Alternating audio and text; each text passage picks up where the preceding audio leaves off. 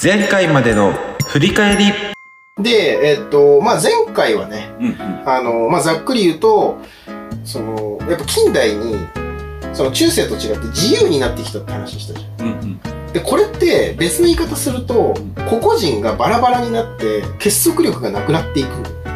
そう。だけど、問題はね、んこれ実は、この人と人とがバラバラになるっていうのは、うん政治権力とかがうん明確な意図を持ってうん個々人をバラバラにすることもあるんですよ。で、それが、例えば、ナチスドイツ。ナチス、ナチスってそういうバラバラにするみたいなこともやってる。そうなの。だからね、ナチスはね、完全にね、マッチポンプで、んあの、まあ、よく言われるのは、うん個々人がバラバラになって、うん共同体が弱くなっちゃったから、もっと団結していこうみたいな。うんうんうん。それがナチスドイツみたいな。そう、なんかそういうイメージがすごいある。うんで、それが全体主義みたいな。だけどね、実はね、その背景には、うん地域のコミュニティをね、ナチスドイツがむしろ破壊していったっていう側面がある。で、このナチスドイツとん非常に似た形態っていうものが、うんまあ現代にもあると。マジで？そうなんですよ。うん。まあ、にちょっと似てることをやってるのが、うんそれがね、まあね、これ、ネオリベラリズムっていう、ああ、かの有名なネオリベラリズム。まあ、そんなに有名じゃないかもしれないけど、新自由主義っていう日本語訳になって、まあ、ネオリベラリズム自体は、そうだね、社会学とか、どこの領域で、経済学政治学かわかなんないけど、でも思想とかで聞く言葉だけど、そうだよ。ね。で、一応なんかこの間三浦くんとチェックしたら、あの、現代の世界史の用語集とかうんうん、うん。にも入ってるよね。にも入ってる。一応入ってる。だから、まあ一応有名な概念にななりつつあるんだけど、まあ日本ではまだまだ浸透してない概念って感じではあるけど、で、このね、ネオリベラリズムっていう一つの、まあ、主義主張があって、で、これが、まあ、主義主張にとどまらず、えっと、政治制度とか、うん経済制度をハッキングして、うんなおかつ、うん僕らの脳までハッキングしてる。そういう、すごく悪の権下みたいに風にか語られるもので、おうそんな、そんな一つの思想を脳までハッキングするって、うん。ちょっと具体的にどういうことが。あ聞かせてもらうじゃな。い、はい。まあそういうことになると思うんで、はい。そう、だからやっぱ、まあ俺はやっぱネオリベラリズムっていうものが結構やっぱ世の中悪くしているものの究極形態の一つだと思ってて、で、これね、いろんな説明の仕方ができるんだけど、うん。まあ、いくつかの観点から説明するね。うんまず一つは、うんネオリベのポイントは、ネオリベって訳します、ちなみに。うんネオリベのポイントは、うんと、前回資本主義の話をしたときに、はい、はい。資本主義っていうのは、まあ、ある種のモンスターで、うんうん。自分の資本主義じゃない領域を、うん。こう、食べ続けないとうんうん。生き残れないと。うんうん。そういうでっかくなっていくモンスターだって話をしたと思うんだけど、うん戦後さ、うん一応さ、その戦争が終わって、うん。それでも戦争、あの、資本主義続いてるじゃん。うんうんだけど世界中見渡して、資本主義じゃないところってないじゃん。うん。ない。じゃあどうやって生き残ってんのって思わない？うん。いや、だってないからう、んお互いぶつかる、まあ、世界大戦しちゃったわけだし、そうそうそう。だからそれに反省を加えて、まあ、戦後の世界があるわけだから、んでもそれでもまだ食おうとしてるの？いやだって食わないと生き残れないわけだから。じゃあ何食ってい今生き延びてんのって話うん。いや、全然わかんない。そう。でその資本主義というモンスターのうん現代的形態がうんネオリベラリズムと言ってもいいかもしれない。うーん。で、そのネオリベラリズムは何を食ってるのかっていうと、うんこれね、それまで、やっぱ市場原理うん。とか経済的に、あの、お金で取引してはいけなかったものをうんうん取引するようになってる。うん。うん。うん。え、どういうこと？それはね、例えば、教育サービス。ああ、なるほど。そう。とかもそうだし、うん。まあ、あとは、えっと、福祉。うんうんうん。例えば社会福祉だから、例えば保育とか、うん。あの、ちっちゃい子育てるとか、うん介護とか、うんで。こういうのってさ、絶対さ、必要なことじゃん、生きていく上で。必要だね。だから、国がうんサービスを提供したり、まあ、その、保障をしていた分野っそうていうことだよね。そう。でもここを切り崩して、うんあるいは医療サービスとかもそう。うんうん。医療サービスとかも切り崩して、うんうん。えー、どんどんコストカットして、うん経済的に合理的にやっていく。だからどんどんケチになっていくわけ。うん。えそん、そん、そん、なんでそんなことすんの？その方が経済的に合理的だからだよ。その方が儲かるの？いや、そう、儲かるとか儲か、だから確かにさ、うん。じゃあ保育って儲かりますかって言ったら儲かんないわけ。うんうん。端的にうん。あの、介護も儲かんないわけ。うんうん。で、こういう保育とか介護のことをエッセンシャルワークっていうふうに言うんだけど、うん絶対不可欠な仕事。うんで、これは確かに市場原理には馴染まないから、うん。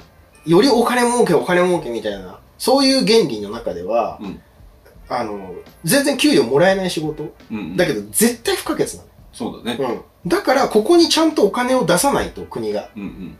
いけないわけ。うんうん。だってここがおろそかになったら、端的に人権っていうさ、さっき言ってた理念がうんぶっ壊れていくから。そうだね。うん。だからある種ネオリベっていうのはそういう意味では人権っていう概念をぶっ壊していくような。うんうんアメリカとかでも、うん。では、えっと、それまでアメリカが戦後経験してきたベトナム戦争とか、うん。えっと、イラク戦争とか、うんまあそういう戦争の死者数を全部足しても足りないぐらいうん。の死者数をコロナで出したのね、アメリカは。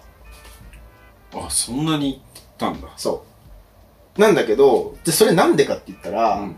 ネオリベラリズムの政策を80年代、90年代、うんうんバチバチにやったわけ。うんで、その結果ね、使われてない病床数を限りなくゼロにしましょうってやったわけ。はいはいはいはい。ら病床っていうのはベッドね、病院のベッドうんを限りなくゼロにしましょうってやったら、うん。そのコロナパンデミックみたいな、なった時に、うん。病院のベッド足んなくなるわけじゃん。うん。それでめっちゃ死者数が出た。うーん。だコストカットとかって医療を減らしているうんうん。っていうことを、まあ、政策的にはネオリベラリズムはやるんだよね。なるほどね。そっか。それで、まあ、何かが起こった時に、うん。とかに、保証ができて、保証ができなくなる。あ、そうそうそうそうそう。だからいわゆる社端的に言って社会保障とか再分配っていうのをどんどんなくしていきましょうっていう、うーん。そういう発想なの。うーん。なるほど。そう。資本主義のモンスターは、そんなことをやって、何が得になるんですか？いや、と思うじゃん。うん。で、これ金持ちにとっては得になるわけ。あ、そうなの？そう。全然意味がわかんないんだけど。ただの、ただの傲慢な金持ちじゃん。あ、そうだよ。うん。えだからそれが、まあ、大勝利したのが、まあ、ネオリベラリズム全盛期がうん。80年代、90年代。はいはい。大勝利してたわけ。うんうんで、それで、まあ、結局金持ちより儲かりますみたいな。うん。まあ、資本家ね。うんより儲かりますみたいな風に今なっていった時代があった。あーでそれの過根が今でも残ってるっていう感じなんだけど。なるほど。そう。で、それが、まあ、資本主義の継続としてのネオリネオリベラリズム。うんうん。で、そして今、政策の的な観点からも話したと思うんだけど、うんうん。それだけじゃなくて、僕たちの脳もハックしてるって話をしたじゃん。うんうんそれどういうことかっていうと、ネオリベラリズムっていう体制は、うんそのゲームのルールだけ作るわけ。あの、うん。うん。個々人をまずバラバラにして、はいだそういう中間集団とかどんどん壊して。で、一人個人個人にした上で、うんあなたたち競争しなさいと。うんで、競争して、まあ、勝ったやつは儲かるよねと。はいでそのために努力しなさいと。うん。で、努力して負けたやつは、お前の責任じゃないか。うんまあ、いわゆる自己責任論なんだけど、うん。まあ、っていう風にして、うんうん。えっ、と、まあ、個人を救わないで追い込んでいく。はいはいはいはい。っていうようなことをネオリベはやってる。なるほどね。し、結局そこに乗っからないとうん。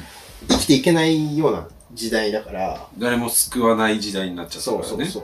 だからもはや、だからもう、なんていうか、親が自分の子供に愛情を注ぐことが投資みたいな風に語られる？いやー、そういう風な表現よく聞くよね。でしょ。うん。やだ。やだ。あの、気持ち悪い。めちゃくちゃ。そうだよね。うん。そう。だからまあそう、そういうレベルで脳をハックされてるっていうか。ああ、なるほどね。うんだからもうこの競争が当たり前になるといううんゲームをネオリベラリズムが作っているから、そうそうそれにもう感染した思考回路しか自分たちができなくなっちゃう。そうそうそうそうそう。あーそういうことね。そう。体が資本だから、うん。健康に気をつけなきゃ。って言うけど、今が投資だから、そうそうそう頑張らなくちゃ。そう。じゃあ何のため税金払ってんのって話。あのさ、健康に自分はもちろん気を使うことは大事だよ。うん。当然大事なんだけど、例えば病気になったりとか、えー働けなくなったりした時に、保証、国が保証してくれる、そのために税金払ってるわけじゃん。うんうん。違うんですかって話で。うんなのに、だから、その、もう国には頼るなみたいな。うんうんうん。まあそういう発想になっていくっていうのが、現代なんですよ。まあそれは明確にちょっとやりすぎ、やりすぎっていうかそもそもおかしな方向を向いている。あ、そうそうそうそうそう。っていうのが現代で、うんだからそういう意味では、まあ今も話してきたように、システムが発達してはいるんだけど、うんそゲームのルールだけ発達していって、うんうん。で、その中で家族的な枠組みも弱くなって、コミュニティもない。うんで、国家も助けてくれない。うん。どうすんの？なんでこんな風になっちゃってんだろうね。そう。で、個々人バラバラになって、はいはい。団結もできない。はいで、みんな競争して苦しいみたいな。うんうんうん。いやー、大変な時代ですね。大変な時代でしょう。じゃあ日本は何をしてるか。うん。国として政策として何してくれてるか。うん。税金上げて、うん。消費税上げて、うん何もしてくれないっていう。マイナンバー作らされるだけみたいな、うん。なってきてる。なんか、あれだよね、その、いわゆる防衛費上げるとか、うん。なんかそういう話は聞くけれど、うん。なんか社会をどう変えていこうかっていううん。具体的なビジョンについては、なんか、いまいち具体的に話が聞こえてこないっていうし、か。社会保障をとにかく全然やってくんないうん。で、これもずっと切り、切り捨ててきてるから、うんうん。正確に言うとね、うん実はね、これよく語られるのは、ネオリベラリズムによってう、ん社会保障は切り捨てられてきてるっていう説明の仕方されるんだけど、厳密に言うと違う。でなんでかっていうと、うんそもそも、老年人口が増えてるから、うん。高齢者が増えてるから、社会保障っていうのは拡充せざるを得ないわけ。うんうん莫大に社会保障費は実は増えてる。うん。うんこれは確か。だから社会保障を出してないわけじゃなくて、うん社会保障費が増えてんだけど、うんネオリベラリズム的に社会保障費はどんどんあの制限した方がいいですよってことをいっぱい言うことで、うん。その上がりを抑えてるはいはいはい。側面がある。うんうん。うんだから正確に言えば別に削ってるわけじゃなくて社会保障費自体は伸びてんだけど、うんだけどその社会保障費の上がりをうん。なるべく下げよう下げよう。方向に行ってるし、うんまあ高齢者の方が選挙行くから、うんうん。そっちにはお金が回すけど、うん教育とかそういうことに関するお金はどんどん削減していこうみたいうんうんうんうん。なるほどな。ね。そう。だから、あれだよね、その、ネオリベラリズムっていうものが何を目的にしてるのかって、全然僕には分かんないところがあるけれど、ある種、なし崩し的に今のなんか国家予算なんかうまく回せないかなっていう時に出てきたこう結構よくわかんない感じで雑にこうカットカットなんとか減らしていこうみたいな感じに使われている考え方。そう。ん。っていう風にもなってるのかう。な。なってるなってる。で、さらにはね、あの、このネオリベラリズムに関して、ちょっとまあ、あの、細かく話すと長いんだけど、うん。もう一個だけ補足させてもらっていい？はい。で、それはね、あの、政治学者にコリン・クラウチっていう人がいて、うん。まあこの人が言ってることが一番的を得てるなと思うんだけど、うん。あの、これ言ったらもう元も子もないんだが、うん。コリン・クラウチは、ネオリベラリズムっていうのは、うん。実は自由な競争をうん。促進するように働いているうん。ように見えて、うん。つまりまあ、表向きはね、うんネオリベラリズムは、もっと自由に競争しましょうと。うんうんその方が社会発展しますよっていう言い方をするわけ。はいで、あるいは政治権力が強くなりすぎたら、うんあの、暴走して、うんなんか、全体主義とかになっちゃいますよ。うんそういう語り方をするんだけど、実際そこがネオリベの本質ではなくて、うんあのね、ネオリベが目指してるのは、実際自由な競争ではなくて、うん企業による支配なんだと。企業による支配ですか？そう。うっていうふうにコリン・クラウチは分析してて、んうん。それはどういう意味なんですか？これね、例えばさ、うん。左翼的な団体とかがさ、うん。あとリベラルな団体がさ、うん。てか僕がさ、あ 社会運動とかしてさ、はい。デモをやると、はい。なんか政治的だとか、うん。なんかそんな政治的に訴えても無駄だとかさ、いろうん。いろんなことを言われるわけじゃん。だけど、で、そんな政治的主張ばっかしてみたいな。うん出る杭は打つみたいな。うんうんやるじゃん。日本社会。うんなんだが、日本社会で今一番政治活動してるのは、うん経団連なわけ。ああ、なるほど。うん。明らかに力を持ってる。うん。大企業の集まりね、経団連ってうんういうのは。んで、その経団連が、あのー政府に圧力かけてんだよ。うん。うん、明確に。明確にうん。ロビングしてるわけ。うんっていうことなんですよ。だから、実は企業がめちゃくちゃ政治に影響力持ってる。うん。で、自分たちに、あの、都合のいいよ政策うに、うんまあ、動かそうとしている。そう、政策をさせてる。で、この、じゃあどんな圧力をかけてるのかっていうことを分かってもらうためには、うんここで、まあ、小学6年生にも分かる経済の話。いきなり、そんな、コーナーが設けられるんですか？あそうそうそう。まあ俺そんなに、俺け、俺も経済に詳しくないから、うん。でもまあ一応こう、こうは言えるだろうっていうのはいを超分かりやすく言うとね、うん日本の経済課題の最大の問題って、うん。端的に言って、需要が冷え込んでるってことだと思う。需要が冷え込む。うん。だから、物を買いたいっていう要求が冷え込むってことだよね。あんまないってこと。うん。需要がないってこと。うんで、どう、それってどういうことかっていうと、うん端的に言って、一般庶民に金がねえって話なわけ。ああ、なるほど。うんうん。もうギリギリの生活みんなやってるじゃん。うん。だから、あんまりそのなんか余暇で、例えば車かか 買いましょうみたいな。うん。うん。そういう景気のいいこと全然できない。できないし、なんか、最近はもうなんかそういうのをす、なんかするべきじゃないって風潮になってきてる。贅沢はすんなっていう。あそうそうそうそう。うん。で、そうなってる時によ、うん企業がいくら努力したって、うんうん。あの、需要がないんだから、うん例えばなんか新しい商品作りました、うんこれいい商品ですって言っても、全然買わないわけ。買わないね。国内で。うん。でどうなるかっていうと、うんこれあの、企業はお金貯め込むんだよね。で、えっ、と、例えば今から10年前うんの、えっ、と、会社のうん内部留保ってうん、400兆円ぐらいあった。400兆円ね。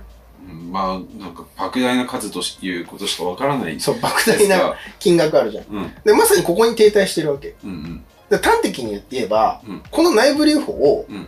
た、ただ停滞してるんだから、うんうん。この内部留保じゃあ国が取ってきて、うんうんうん強制的に国民に配りますと。はい仮にだよ。うんすごい革命的なこ政策だけど、うん。うんうん。それをやりましたと。うんうんそしたら国民一人当たり例えばさ、えー、300万ぐらいもらえるってなるじゃん。うーん。即座に使う。あのね、これね、ほんとそう。だから、例えば超お金持ちが300万もらったところで、別に使わない。ああ、そっか、そうだね。うん金持ちだから。そうそうそう。うんだけど、一般庶民が、俺たちが300万もらったら、もううわうわよ。大金だわな。大金でしょ？うん。ば、バカバカ使うわけ。いや、本当に。これマジで？まあまあまあ、そう、そうなるでしょう。でしょ？なるでしょ、うんバカバカ使うわけ。うんじゃあ経済回ります。回るね。はい。そしたらまた大企業儲かります。はい。日本全体成長します。はい。はい。端的に言って、うん再分配なくしてうん、経済成長なしなわけ。うんうんで、これは、ちなみに、ちょっとこれ、どんどん先に話になっちゃうから、うん。あれだけど、これ、世界、今、世界中でうん再分配ちゃんとしましょうっていうのはトレンド。うん。コロナでアメリカは再分配したわけ。うんでそれによって爆発的にアメリカの株価上がってる。っていう事実があるから、あの、再分配効果あるのはもう前提ね。じゃあ、この400兆円の内部留保っていう問題を、えー、例えばアベノミクスってあったじゃん。うん。あれはこの問題どう解決したかって。知ってる？いや、もうなんか、アベノミクス3本の矢が何だったのかは、もうなんか、誰もわかんない。結局何だったのか分かんない。まあまあまあ、それはちょっとまた、あの、リフレーションっていうことを、リフレ派っていうのがあって、うんうんうん。まあそれは別で話したいんだけど、うんまあ端的に言って、うんアベノミクスをやった結果、うん内部留保はうん400兆円からうん10年間でうん500兆円に増えてる。100兆円も増えたのか、10年間であ、。そう。めちゃくちゃでしょ、めっちゃ増えてるね。うん。失敗です。うん。だから、消費が冷え込んでてうん、需要がないから、うん。庶民どんどん金ないからうん、経済活動しませんよってうんうん。話なのにうん、消費税上げるわけ、うんうん。国は。はいはい。そんなんさらに消費冷え込むだろうと、まあそうだね。当然。うん。じゃあ、この内部留保をうん。このたまんないようにするにはう、どうすればいいかって明確なんですよ。うん法人税上げましょうって。うん。なるほどね。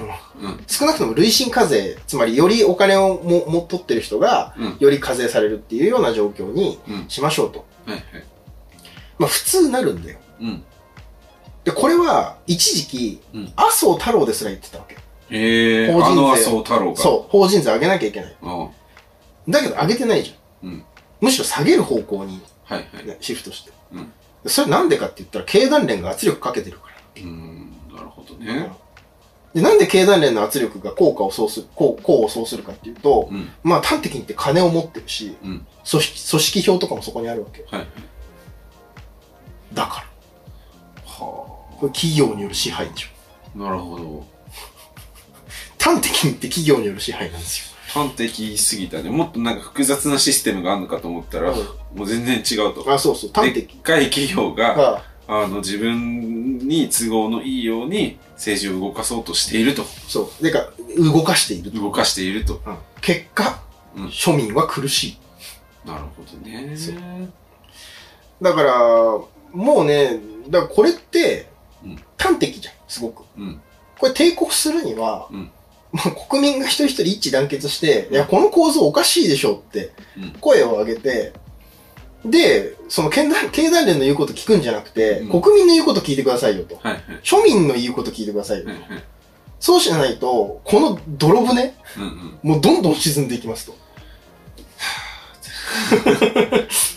いや、しかもさ、これさ、うんあのーちょっと話として、それない程度にまあ、、それてんだけどね、すでに。うんまあ、どうぞどうぞ。あれだけれど、日本人は、会社が一番大事っていう価値観があるから、そうね。絶対ここで、うんなかなか法人税上げようって声上げないよね、多分。そうなんだ。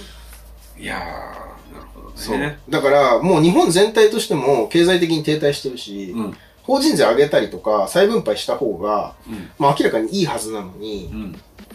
全体として、船全体としていいはずなわけ。なのに、もう一部のね、その、お金持ってる人たちうが、ん。ガンとして譲らない。うん。うん。もう自分我先にマストに登っていく。はいはい。沈む船のマストに登ったってお前もいつか沈むかになって、はいはいまあ俺は思うけど、いや、そうだよね。だって、結局、溜め込んでても、うん。この国のシステムが崩壊しちゃったら、それは結局全部パーになるでしょ。あ、そうそうそうそう。うんせめてさ、その500兆円とかを投資に回すなりしてう、ん使えよって話なわけ。それ使えてないのって企業の怠慢でしょっていう話だから、うんうんうんまあということなんですよ。だからこれを変えられるのって、本来政治だけのはずなんだけど、うんまあ政治なんてね、どうせ一人一人が動いたって変わんないよみたいな、うんそういう空気が蔓延しているとうん。いうところでね、うん。なるほど。現代思想の話をしたい。はい。まあちょっとあれだねうん、経済の話は、あちょっとの、かかいつまんでだったから、うんもっとなんかちゃんと詳しく、そうだねい。つか、あの、検討して、ううんん、見ていきたいところはありますね。ああ、そうだね。だから、でもまあ、超、今、コリン・クラウチの話と内部留保の話は、まあ、日本の最大の問題の一つだから、うんまあ、この、この回に入れたかった。うんぜひ、紹介しようと。そうそうそうそう、うんうん思ったわけですね。はい。そうありがとうございますはい、ちょっともう、あの、ドライブがすごすぎるんで、あの、脇道にそれすぎたんで、はい。ちょっと戻します。はい。はい。で、そんな中で、うん。じゃあみんなで一致団結ししなきゃいけないじゃない。どう考えたって。なのに、さらにバラバラにするうん。とか、どうせ変わんねえんだみたいな、うん。そういうね、うん。あの、言論人が増えてる。あっていうのも現代の問題の一つかな。あ。なるほど。社会構造だけじゃなくて哲学的っていうか思想的に言うと、あの、現代思想って、もはや、この現代社会を悪化させる方向に動いてると思なるほど。う。思想ってそういうものにて、まあ、抵抗するうん。うん。ためにあるから思想って言うんじゃないのっていう感じがあるけれど。と僕は思うけど、うんで、でも悪い思想だってあるわけ。なるほど。それどういう感じの人たちがそういうこと言ってるこれはね、なかなか難しいんだけど、うん。うんと、本当に一番クリティカルにこ攻撃しなきゃいけないっていうか、戦わなきゃいけないのは、まあ僕は、まあいわゆる暗黒啓蒙って言われてるも暗黒系も、なんじゃそれ？の。怖いでしょ怖いですね。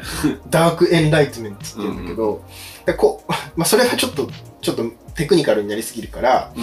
また今度話すとして、うんもっと我々が日常的にうん接する、例えばツイッターとかん YouTube とかの言論人とかが言ってるようなこと。うん。そう。だからそれをちょっと4つまとめてみた。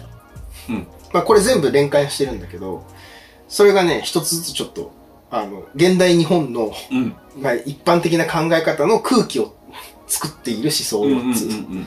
えーそれはね、何かっていうと、一つ目が、まあ、個人主義。うん。うん。個人主義。そう。まあ、しかも、これね、なんかね、やっぱり、俺どう考えても今個人主義ってうん。悪いものだと思ってて、俺は。うんうん。人によってはね、まだね、個人主義って大事だっていう人もいると思うんだけど、うんうん。ただ今、もう個人主義行き過ぎてて、うんうん。あの、社会的な全体的な倫理が、うんとかもう、みんなこれは守ろうよみたいなルールが、うんうん。まあかなりぶっ壊れてる中で、はい。はい。個人主義っていうと、うん。もうどんどんバラバラになるだけうんうん。なんだよね。うん。だけど、まあびっくりするのはね、やっぱ戦後すぐはうん、個人主義ってすげえいい言葉だっそうだよた。ね。うん。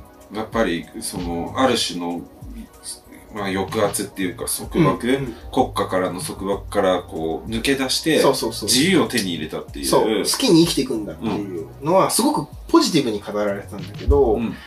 今はもう個人主義って、そういうふうにさっき言ったようにさ、うんうん。あの、社会システムが全然うまくいってなくうんて、まあネオリベで、うん。まあ家族にも頼れない、コミュニティに頼れない、国家、国家にも頼れない、うんうん。中で自分さえ良ければいいみたいな。うんうんうんそういう発想と繋がってるうんなるほどね。とうん思う。うんうんだから大事な、打ち出すべきは個人主義じゃないと思うんだけど、うんでもまあ個人主義的な語り方が、うんまあ横行してるかなっていう。なるほどね。そう。うんうんで、これとセットで自己責任論だね。うんさっきちょっと言ったけど。あの、お前が努力してないのが悪いと。はいはい。お前が失敗したのはお前のせいだみたいな。うんうんだからお前がケツを吹けみたいな。うんうん。まあそういう語り方が増えてて。うんで、これはもう明らかに努力しなさいっていう努力主義とか、うんうん。能力がないお前が悪いっていう能力主義みたいなのと、まあセットで語られる。うんうんで、それの最終的に行き着く先は、まあこのチャンネルでも批判したけど、命の選別。うん。それこそ成田悠介さんがうん。言ってたような、うん。まああの、えっと、高齢者を集団自決しなさいっていう。うん。ポロッと言っちゃったやつ。そうそうそう。ね？ポロッとっていうか明確に主張してたよ。明確に言ってんの？ガンガン言ってた。なるほうん。で、それってさ、命の選別をするってことじゃん。ど。うんうんうんうん。それはひどいよねっていう話、単純に。はいはいはい。人権もクソもななくなっちゃうよね。うん。これはまずいと。まずいですうね。ん。とか、あとは、まあ、そこまでいかなくても、生活保護バッシングってあるじあるね。ゃん。そう。うん。さあ、国がさ、うん。森友問題、加計学園問題、桜を見る会とかって言ってさ、うん。めちゃくちゃ莫大な金をさう、ん自分の友達に配るみたいなことをさ、うん。うん国がやってんの。うん。うんそれもう何億円、何兆円の世界じゃん。うん。うん生活保護受給者がさ、うん月々うん。13万か14万とかさ、うんもらうのをさ、うん。バッシングするわけでしょ。うん。しかもそれ生活保護受給者のうちの不正受給してる人って、うん本当に数パーセントとかなわけよ。うん。うん。なのにそれをバッシングして、うん。で、国がめちゃくちゃひどいお金の使い方してるのはバッシングしない。うん地獄よ。地獄だね。弱者がさらに弱弱者を叩くっていうかさ、うん。と思うんだよね。嫌だよね。うん。いや、だから、なんていうのかな。病んでる。病んでるこの国はいや、マジで病んでると思う。うん。だからこの自己責任論、うんお前が努力していないのが悪いっていう話を、うん多分自分にもめちゃくちあ、ゃ、そうそうそうそうそう。そうそうそうそうそう。うん。それで苦しくなってうつとかも多分増えているし、うんで、その自分自身にそういうなんか自分の努力が足りてないか悪いんだっていうのを強く持ちすぎると、他の人がちょっとなんか努力してなかったら、あうんそんなずるいだって言って、あそうそうそうそうまあバッシングが起きていく。そうそうそうまあ。そういう病を抱えてるといや、ころまさに、があるよね。まさに。だから、国とか社会システムにいじめられてる人が、うん。さらにいじめられてる人をいじめるみたいな。そうそうそう。なんか、そういう構造に社会的になってるっうん。ていうのは結構もう、そこが抜けてるレベルで。そうなってると思う。うん。やっぱり。っていうことだね。うん。すごいしんどい話だしんどいね、これは。で、さらにしんどしんどい話、ここから続きます。え？これより。これより。えー、それが、まあ、三つ目が、現実主義。うん、現実主義。うん。まあこれは、あれだね、あの別に、ポジティブな意味の現実っていううん。感じじゃない。そうだね。うだからまあ簡単に言えば現実こんなにシステムでっかくて、うん個々人バラバラで、うんどうせ変わんないよっていう。はいはい。まあ端的にどうせ変わんないよっていうあこと。あ、なるほどね。うん。まあ、もう、これが現実だし、うん。もう、どうせ変わんないんだから、受け入れてこ。受け入れていこう、つって。いやー、めっちゃげんなりするんだよなで、いや、その、で、それって、うん。これ哲学的にうん。僕から反論させてもらうとね、うん。本当の現実ってうん常に移り変わってるわけよ。ほうほうほう。だから現実ってさ、うん今ってことじゃん。うんうん。じゃあ今って言った瞬間にもうそれ過去なわけよ。うんうんうんっ。てことは現実ってうん常に、まあ哲学の言葉で言えば生成してるの。うんうんうん。移り変わり続けてると。うん行く川の流れは絶えずしてしかも元の水にあらずっていう。いや、本当にそういうことなんよ。うん。いや、わかるよ。わかるうん。鴨の長命を引くまでもなく、うん。現実というのはうん。常に移り変わっている。はい。その中で、うん。ああ、でもなーそういう、まあちょっと話それるわ。話いや話それていい話それるとさ、やっぱ鴨の長命も悪いよね。い やいや、えいやいや、鴨の長命も悪そういう流れになるの？い。いや、悪いわ。気づいちゃう。気づいた今。何に？あ、やっぱり良くないわ。これ、平家物語も悪いわ。うん。諸行無常。あ、そう、諸行無常。これ良くないわ。やっぱ無常感っていうのが日本には思想として昔からあって。あります。それ国語教育でもやるじゃん。やります。でいつか滅びるっていう。うん。どうせダメみたいな。うんだからさ、ある種諦めうん的なじ、現実主義。どうせ変わんないやん。うんうん。そんなもんじゃん。っていううん発想はか関門町名からあるかも。うん。うん。だけど、それを逆、逆手にとってね、うん見れば、現実常に移り変わってるってことは、はい。現実を見なさい。どうせ変わんない。違うと。現実は常に変わってるんだ。うんうん。っていうことなわけ。うんうん。その凝り固まった現実うんって、を持ってうん。言ってる現実を見ろと。うん現実変わんないんだっていうことは、これ現状追認主義であって、うんうんうん。本当のリアリズムではないわけ。うんうんうんで、もっと言えば、ちょっと前の過去うん。うん。を固定してるだけで、うんうんうんあの、本当の現実は常に移り変わってるから、っうん。うんうん。てことは、しかも未来は見えないじゃん。うんうん。未来何が起こるか分かんないってことはう、ん変えられるかもしれないじゃん。っうん。うん。ていうのが本当の現実主義なわけよ。どう？そうだな。あの、すごく今抽象的な話だったから、うんあれだけれど、実際に、あの、そういうことを言ってる人ってニュースとか見ないじゃん。多分。まあ確かにね。うん。で、あの、実際にさ、新しいさ、うん政策とか、うん。あの、もん社会問題解決しようっていう動きとかも、うん本当はあるのに、あるね。それを見てない。そうだね。現実主義っていう。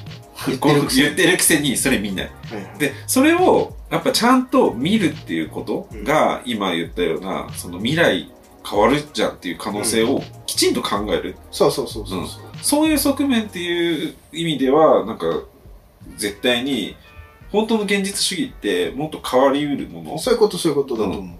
だからまさに現実はずっと変わってるんだから、っうんうんていうことだよね。うん。うん。だから、ね。そう。げまあだから、現実主義っていうのの事なかれ主義なんだよね。はいはいはい。そうそうそう。なんか、本当にげんなりするよね。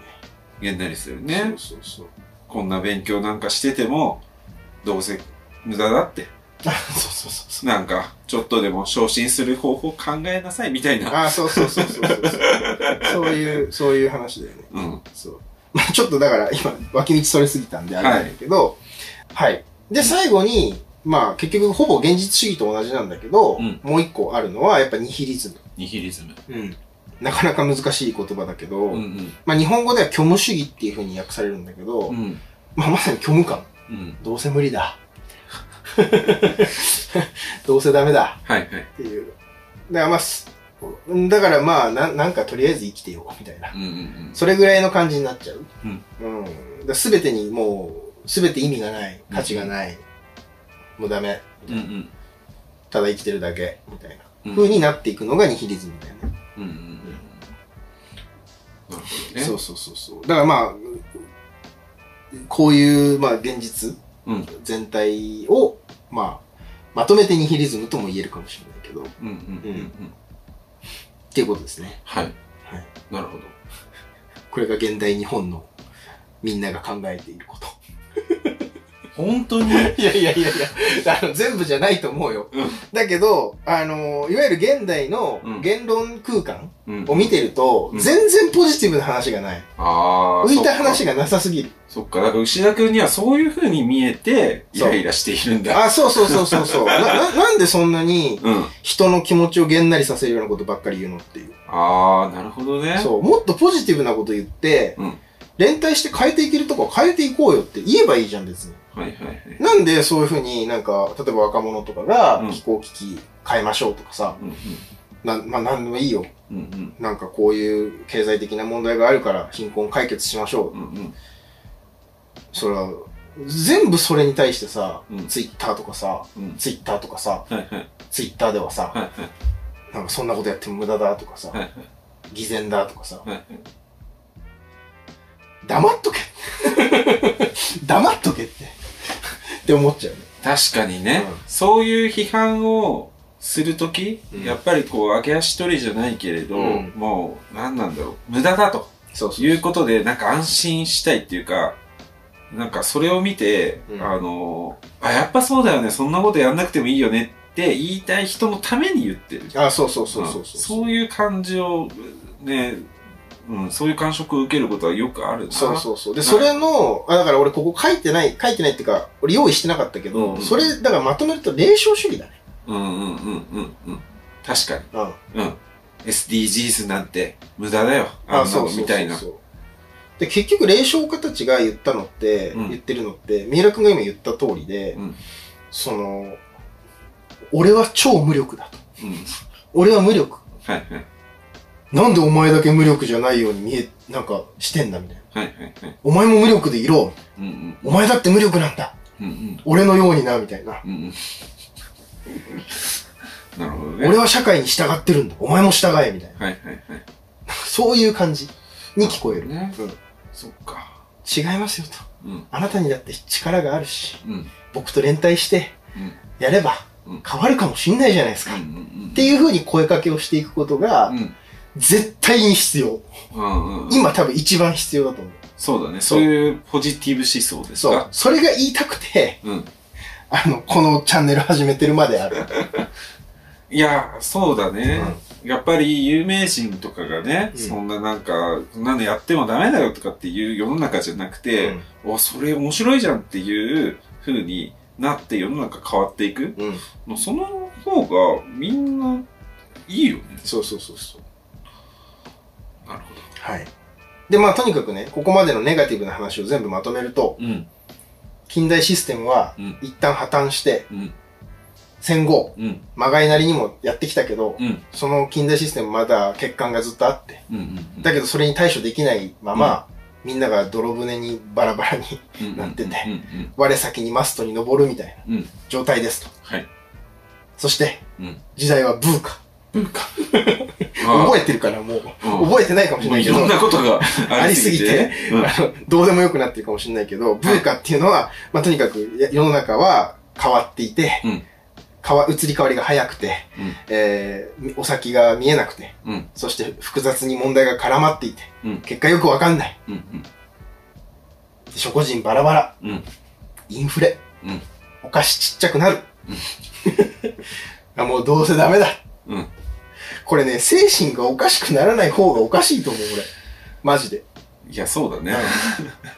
だからね、生きてるだけでもう、偉い。っうん。てぐらい、うん生きるのしんどい世の中になってきてると思う、はいやっぱり。深刻だと思うんですよ。マジで。これどうしたらいいかなっていうこと。うん。うん。っどうしたらいい？て話をしたいんですよ。そうそうそう。そうそう。実はねあ。そうそうただ一旦なんか、ここまで話すと改めて、改めて。ああ、しんどい時代だなって思っちゃうよね。ということでね、うん。まあしんどいと。うん。そんなしんどい時代にね、うん。人が人の手を取って、うん。助け合って、うん生きていこうよと。うん言っちゃダメですかって話なわけ。そうだね。んまあ割ともう当たり前っちゃ当たり前うん。に大事なことだよね。あ、そうそうそう。で、そういう動きは絶対確実にああるし、うん。そういう一方でその手を取っていこうっていう動きも、うん。まあ大きくなってきているのは確かで。で、それをよりやっていくための、だから結局連帯が必要だってうん。思うわけ。うん。人と人とがもう一回生身の形でうん助け合うっていうような状況を作らないと、うん。うん。もうどうしようもないよってうん。思うので、その連帯のために必要なことを、うん。これ牛田が考えることをうん4つ挙げたいと思います。はい。これで終わりにします。うん。まず1つ目。はい。これがね、リベラルアーツです。リベラルアーツですか。まあ、リベラルアーツっていうのは、まあ、端的に言って教養ってこと。うん。うん。まあ、幅広い知識ってこと。簡単に言えば。うん。うん。うん。で、これはなんで必要かっていうと、まあ、これ前回からお話ししてきた、僕が今お話ししてきたこともリベラルアーツだと思うんだけど、うんこういう教養を知っておくと、うんいろんな立場の人がいて、うん。多様な価値観があってっていうことを、まあ、理解できるようになる。うん。うん。まあ、そ、それをまず理解するっていうだけで、うん。なんか、生活保護バッシングみたいにはならないと思うんだうん。よね。うん。今こういう時代で、こうやってしんどくて、うんお前も大変だな。うん。いや、俺も大変だけどさ、うん。じゃあ助け合っていこうよ。みたいな風に、まあ、相互理解うん。うん。をして、こう、分断にならないような前提として、うんまずリベラルアーツっていううん。ことは必要だと思う。そうだね。うん。いろんな視点から、いろんな人を理解するために、いろんな知識を得る。うん。うん。ってことはすごくまず、まず前提だと思う。うん。まず知識を身につけるっていうのはすごく大事なことだよね。そうそうそうそう。うんで、まあやっぱりちょっとこの教えて牛くんは、あの、古典ラジオっていうラジオがあって、うんその古典ラジオの影響を受けてると言っても過言ではないんだうん。けど、うん。まあその古典ラジオの深井さんも、まあ似たようなこと言ってて、うんリベラルやつ大事だよねって言ってんだけど、でそこに加えてね、うんやっぱり2個目、うん僕が思うのは、共通の価値。うん。で、これ何かっていうと、うん。これはね、フィクションだろうが何だろうが、人間である以上、人間としてみんなで生きていく以上、うん外せないものがある。うん。譲れないものがある。うん。うん。でそれが何かっていうと、この戦後っていうものを形作ってきたうん人権。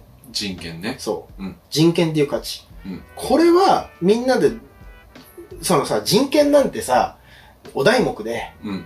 言ってるだけで、うんそんなフィクションだ。うん。言うのは簡単です。うんその中学2年生にでもできるんだから、うん。大人はそういうことをやらずに、うん人権って大事だよね。うん今い、困っている人がいたら助けようね。うん。当たり前じ当たり前ゃん。ですね。これはもうちょっと守っていこうっていうのが一個。うん。これないと社会崩壊するから。で、この人権っていうものを支えてるのは、やっぱり法の支配だと思う。うん。これも大事。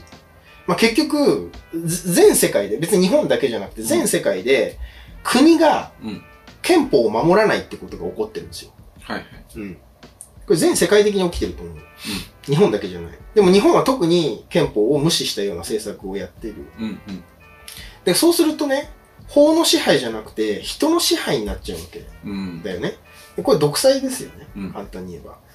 それだとやっぱまずいので、うんまあ法の支配っていう原則、うんそしてその法の支配の上で人権をちゃんと守りましょうっていう。うんこれはね、もう全世界的な原則としてうん。死守するしかない。うん。そうだね。そう。だけどネオリベラリズムをはじめとして、うんこういう人権とかを馬鹿にしたり、うん。その人権を守るってことができないような状況がうん、どんどん作られてるから。これ対抗しないといけない。うん。って間違いないと思うん。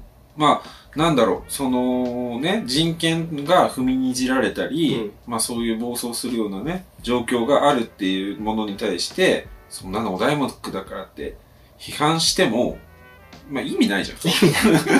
意味ない。うん。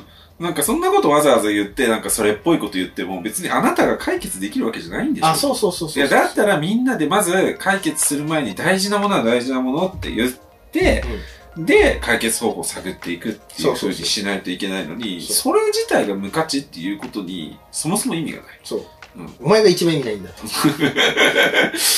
まあそういう風に思うよね。うんうん。だからね、やっぱ他人がやってることにね、それ意味ないっていうのは本当一番良くないよね。うん。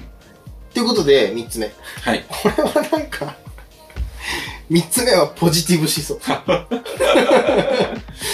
やっぱね、ニヒリズムに対抗するのは、うん笑顔ですよ。お笑顔ですか。笑顔、笑顔、笑顔で、うん。いや、か、変わるよって。うん多分大丈夫。そんなんでいいさすがに。でもね、うんあの、これね、やっぱ、ちゃんと根拠があって、はい。まあ、夢を語ろうと。うん。きっとできるはずさ。うんうんうんってことなんだけど。うんうん。うんうんじゃないよ。なんか、もっと突っ込んでよ。だだんだんね、俺がね、そういう夢見がちなこと言ってるのに慣れてきちゃう。慣れてきちゃってるね。まあでもその、やっぱ想像力が欠けた世の中っていうか、うん。あの、さっきの現実主義うん。じゃないけれど、うん現実こうだからって言って何にも考えずにこう、ね、受け入れてしまうところがあるから、うんやっぱ夢語るっていうのは、なんか新しい可能性をうん。イメージするっていうことだと思うんだよね。いや、まさ。に、まさに。うん。だから、なんか割としっくりくるっていうか。ああ、そうそうそう。うんで、それはね、もう科学的にもそうで、まあ、例えば社会学の用語だと、まあ、一個はインセンティブディバイドっていうほ言葉があって、うんまあ、日本語に訳すと、えっ、と、意欲格差って言うんだけど、あの、まあ、端的に言ってね、うん例えば子供が育っていくときに、あの、まあ、親とか教員とかから、う。うん。お前はどうせできないんだってうんうん。言われ続けると、うんまあ自分はどうせできないんだって思い込むようになるわけ。うんうんで、そうするとね、なんか大きな夢を語ったり、うんなんかおでっかいことしてやろうみたいな気持ちにならなくなる。うんで、結果ね、収入が下がる。うん。うん。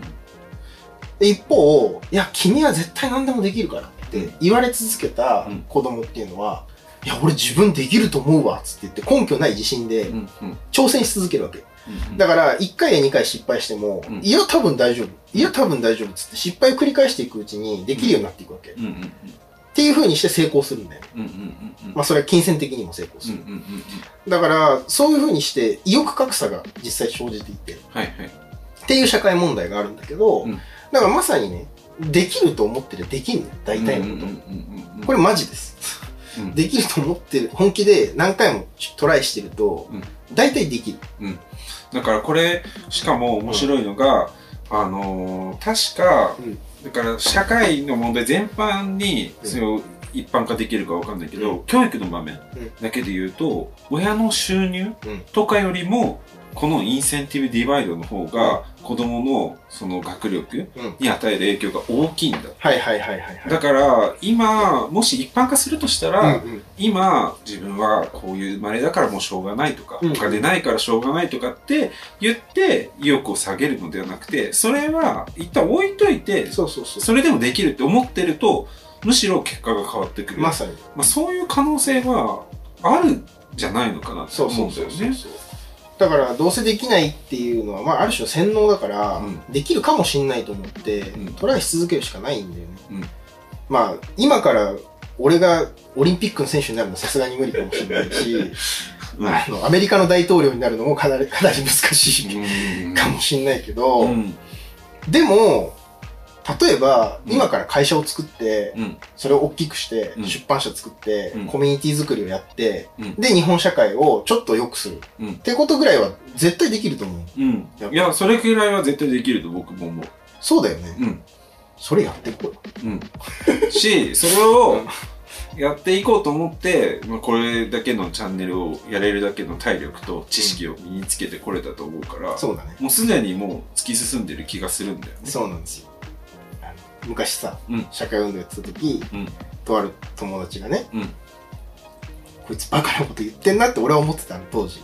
ああ、むしろね。あ、そうそうそう。うんなんか、みんなで集まって、ね、うんクラブで集まって、うんなんかパーティーとかしてたんだけど、うん自分たちでね、うんその時にさ、うんここには今、100人の人がいます。はい。言うわけ、そいつがはい。一人1万円出せば、うん100万円になります。はい。100万円あったら、なんかできると思います？な何言ってんだろ、こいつって。まあ、あの、何言ってんだろ、こいつって思う。何の宗教家だよ、みたいな。そうそうそうまあでも、確かに、うん100一人1万円出して100、100万円になる、確かに。うん。じゃあ今、俺たちチャンネル登録者数、んそんなに、まあ、すごい多い、多くないけど、うんでも、い一応1500人以上いて、うんじゃあ1500人の人がうん1人1万円出してくれたら、うん1500万になる。そうだね。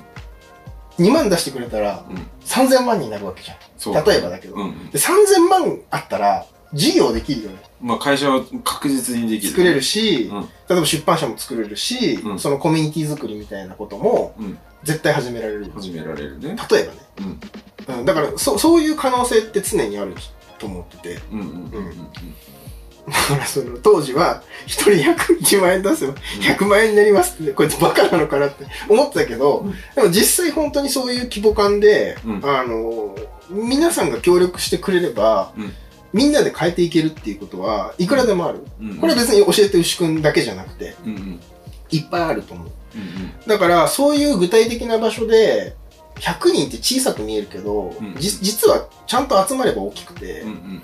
そういう具体的な場所を作っていくことの重要性ってどんどん高まってて、うん。それが4つ目、コミュニティ作りうんうん。なんですよ。いや、だから、まあ、もうとにかく、そのね、あの、やっぱ地域とかでやってる小さい商いとかで、うんあの、そういう場所、スペースを作っていくみたいなことって、まあ各地で起こってると思うんだけど、まあそういうコミュニティ作りの一つ一つが連帯の鍵になっていくから、うん。それってすごく社会を変えるための種っていうか、うん。うん。希望になっていくと思うんだよね。うん。ということで、まあ、教えて牛くんとしても、うん。そういうなんかこう、コミュニティ作りをしていきたい、と思ってます。うん。っていう話につながる。うん、なるほどね。ここで、やっぱり。ようやくようやく。てか、うん、こここの話に来るために、こんだけ長い、こう、前置きをやったっていうのが、このコンテンツなんですよ。なんですね。そうそうそうそう。だから前にね、リニューアルしましたっていう動画を出して、まあ、その概要欄に貼っておくんですけど、そこでは、その、まあ実際コミュニティ作りをしていきいきたいですっていう願望をね、言ったんですけど。うんで、その、はじめとして、まあ、ニュースレター、うん。それからオンラインサロンを、うんまあ、始めたいと思いますと。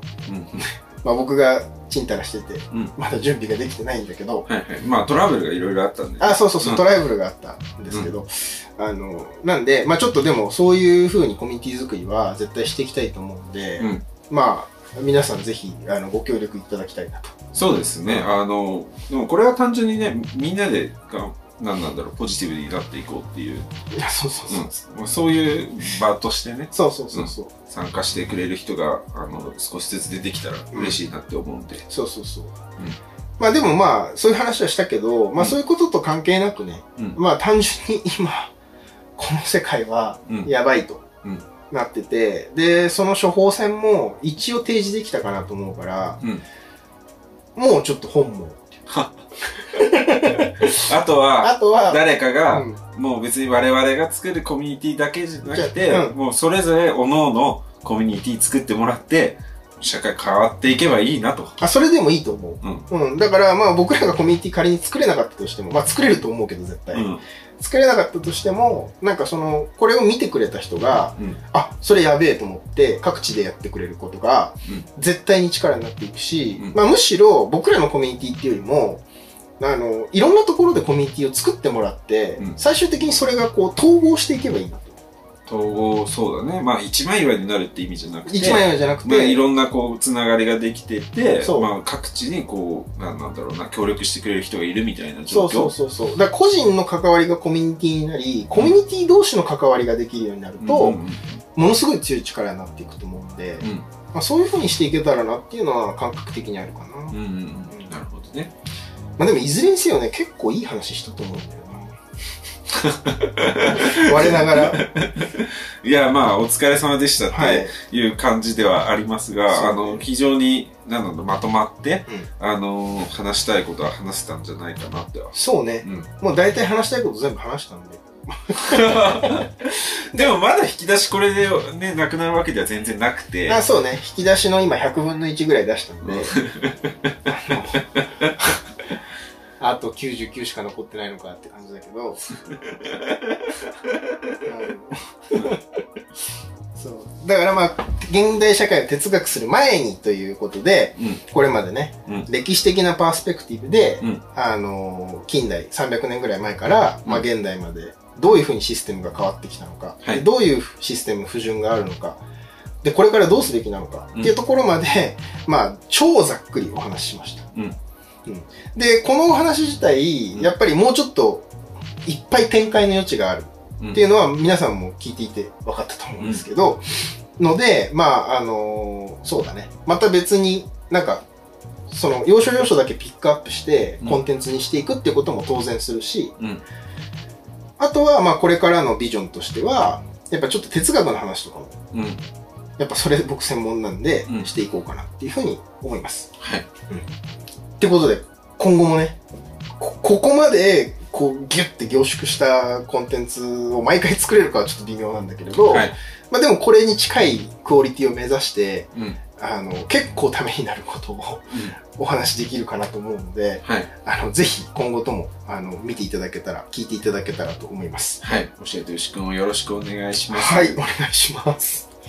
ということで、はい。最後ね、ラッパーらしく、セルフボースティングした。おお そういうことだったんだ。いや、そういうことかどうかわかんないけど、まあ、うんセルフボースティングっていうのは自慢ね、うん自慢話をしたところで終わりたいと思います。はい。じゃあ、そういうことで、ありがとうございました。ありがとうございました。